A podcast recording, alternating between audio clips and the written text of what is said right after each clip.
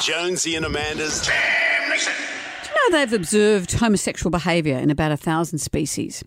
And often it does, even though this goes against what you would think with Darwinism, which is all about survival of the fittest and survival of the species. And so if you're not procreating, you wouldn't think it would occur in nature.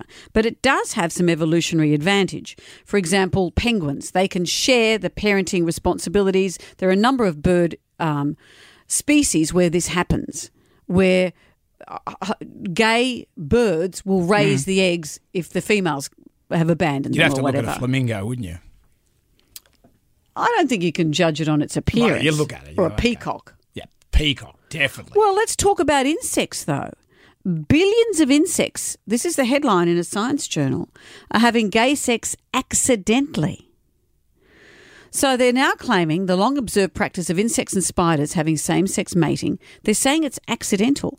85% of male insects engage in homosexual acts. It's because in these bugs, there is such a rush to reproduce, one of the strongest evolutionary drives, they don't take time to inspect their potential mate's gender, mm. often accidentally leaving, leading to same sex mating. So they, the spiders and insects haven't evolved to properly discriminate in their mating choices. Hmm. So this study, or how about this? This is this is what is written in the journal. Insects and spiders mate quick and dirty. The cost of taking the time to identify the gender of mates or the cost of hesitation appears to be greater than the cost of making some mistakes. So, researchers propose that insect homosexual activity occurs because males carry some pheromones from previous sexual activities with other females.